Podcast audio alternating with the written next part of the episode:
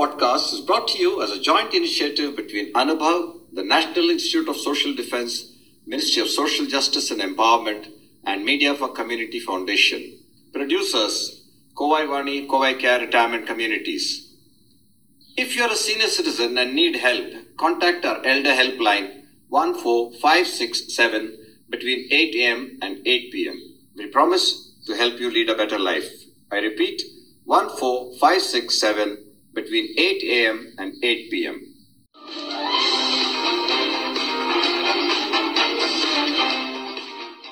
Hello listeners, it is story time again, and this is Malathi Jayakumar from Kovai Vani, bringing you a new story called Just Average.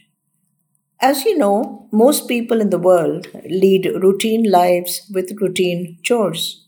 The routine is what holds everything together. Otherwise, there will be utter chaos. But suddenly, there can be one moment, one incident, or one emotion that will make the ordinary person act in an extraordinary way. Like when there is a train accident or a capsized boat, the ordinary passerby will put his life at risk to save people. The heroine of today's story, Just Average, is Shashikala, a simple housewife. Come, let us have a look at her life. There was nothing very exceptional about Shashikala. She was 5'2", the average height for an Indian woman. She was neither dark nor fair, but a sort of wheatish complexion. Her features were nondescript. Her eyes were neither large nor beautiful. Her nose neither Grecian nor snub. Her mouth neither full nor fine. Her saris and salwar kameezes were clean, but mostly dull in colour, and her hair was always done up in a ponytail or bun. She was not very slim, nor was she fat. In fact, she could be described in two words, just average. She was not extraordinarily intelligent. She was not passionate about anything, nor was she very averse to anything. As a child, she did all that average children do at every stage in life. At school, she did not come first, nor was she the last, but hovered somewhere around the middle. All her friends were just average friends who never got into trouble and never did anything very exciting. They would watch TV together, play or study in a group, and occasionally go to a movie. Shashikala never complained and never felt left out of the more exciting activities of all the other girls and boys her age. We meet thousands of people in our lives, and yet no two people are the same. Each one is an individual, and we usually remember them because there's always one trait or feature that sets them apart. While some are beautiful enough or ugly enough to make an impact, most leave an impression because of the shape of the nose, eyes or head, manner of speaking, the tenor of their voice, or the presence of a distinct charisma. Shashikala, however, did not have any singular quality. Even if you had met her before, you may not recognize her the next time you see her. She was always part of the background, a part of the larger picture. As a child at home, as a student in school, as a teenager, or as a college student, she was part of the crowd, a dot among many other dots. Her dreams, too, were not ambitious, not inspired by the legendary figures at home or abroad. She had no highs or lows. She did not veer back and forth from being ecstatically happy or being miserably depressed, as many young people tend to be. She had no great identity crisis and accepted herself for what she was. She did not plan her future or aspired to be a successful career in any particular profession. She did not have romantic dreams of a knight in shining armor, sweeping her off her feet. In keeping with her personality and pattern in life, her parents arranged her marriage with a man who was also just about average. Akash was a balding, nondescript man with a clerical job in a big bank. He was not very keen on promotions or transfers because he had no interest in working harder or longer. He preferred to do his job with the ease and comfort of having done the same thing millions of times rather than get stressed out by joining the rat race. He was not a bad husband and did not demand very much, except fairly good meals at the proper time, and was happy to be left alone to watch the sports and news channels and read the papers. Shashi was equally happy providing the meals and leaving him to his own devices, in return for being left alone to do whatever she liked, which was reading magazines, books by Agatha Christie, or Mills and Boon romances. Their house was fairly clean, but not scrupulously so, with a minimal effort at interior decoration. Shashi never bothered to dust the house unless she had guests. She coped with all the ups and downs of life, and there were not that many, with some measure of common sense. When her father died, it made more sense to bring her mother to live with them.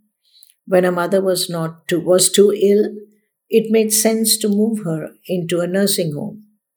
There was no heartache or agonizing involved over what was right or wrong. It was more a question of common sense and convenience.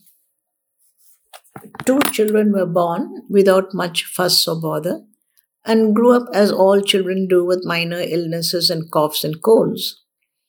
The parents found joy in the children's first steps and first words, taught them nursery rhymes and alphabets, and took pride in their performances before their friends and family. When both the children were quite grown up, Shashi, for the first time in her life, began to think of what she could do with herself. Even then, she did not think of it as a career of her own.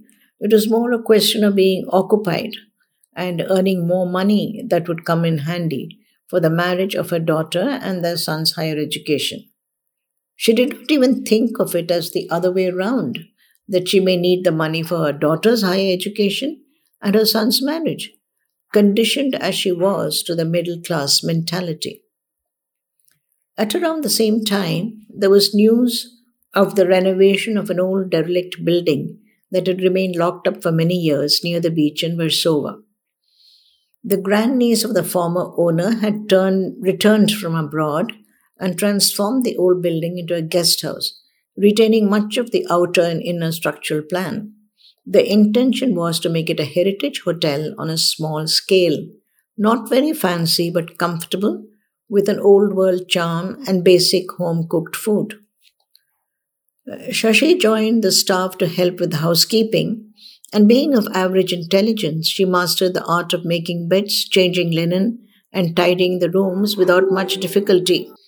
In fact, she was pleasantly surprised that she got paid for doing what she normally did at home, only on a bigger and larger scale. She learnt the right way to turn down the sheets, where to tuck it in, and how to fold it.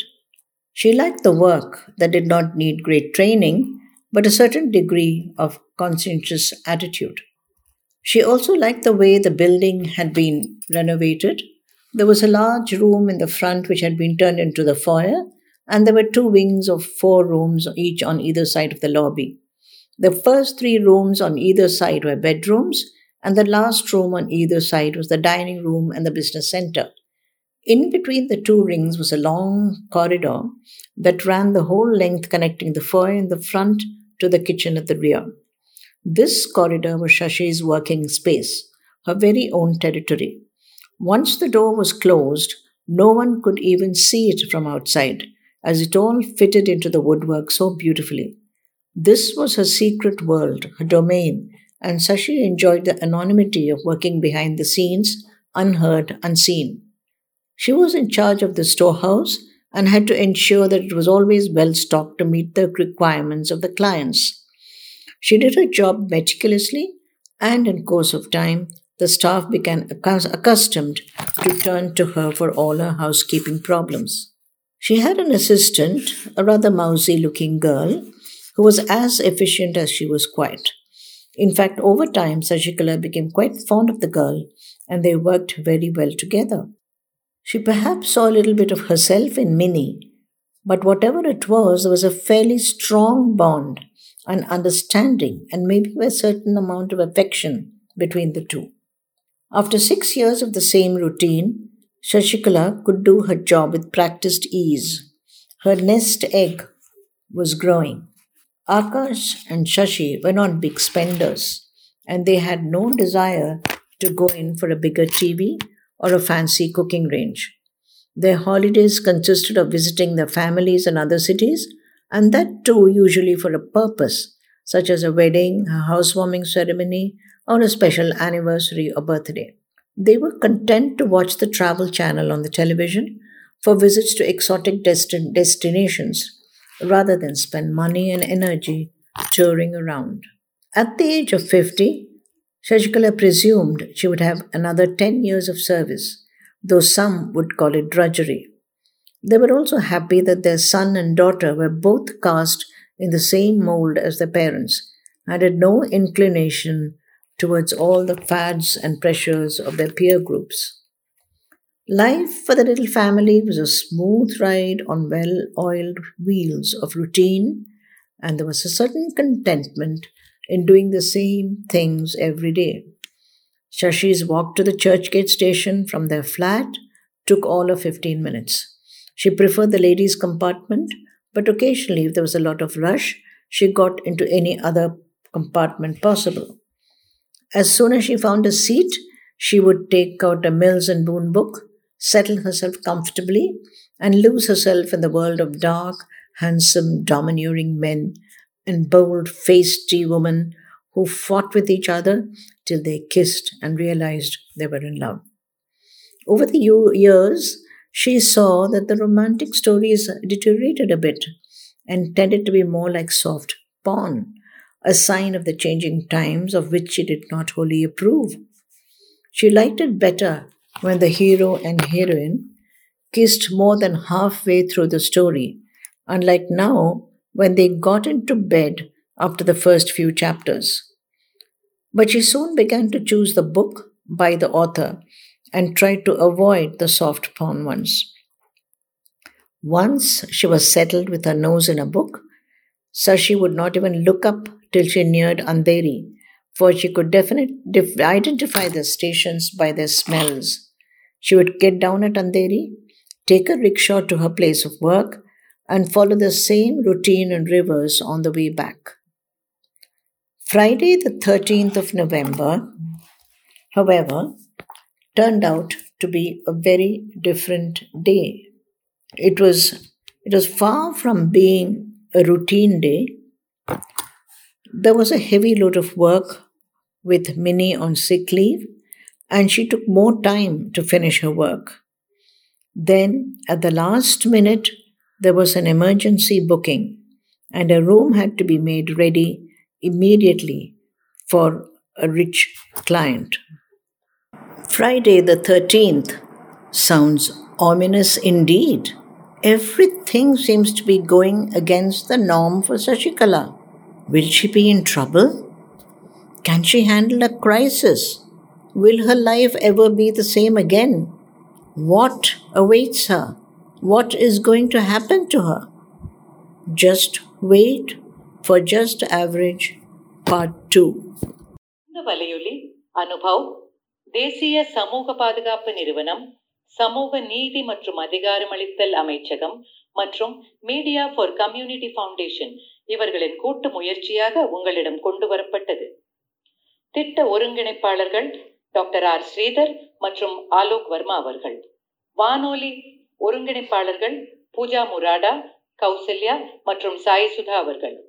தயாரிப்பாளர்கள் Kovai Vani, Kovai care retirement communities. நீங்கள் ஒரு மூத்த குடிமகனாக இருந்து உதவி தேவைப்பட்டால் எங்கள் Elderline help லைனை தொலைபேசி எண் 1456 7 தொடர்பு கொள்ளவும். காலை 8 மணி முதல் இரவு 8 மணி வரை ஒரு சிறந்த வாழ்க்கையை வாழ உங்களுக்கு உதவி செய்ய நாங்கள் உறுதி அளிக்கிறோம். மறுபடியும் கேளுங்கள். தொலைபேசி எண் 145567 காலை 8 மணி முதல் இரவு 8 மணி வரை. That's all for today, folks. Be safe. Fight COVID with 2 vaccinations. Wear a mask when you go out. Keep safe distance. Observe proper hygiene. We must win. We will win. Thank you.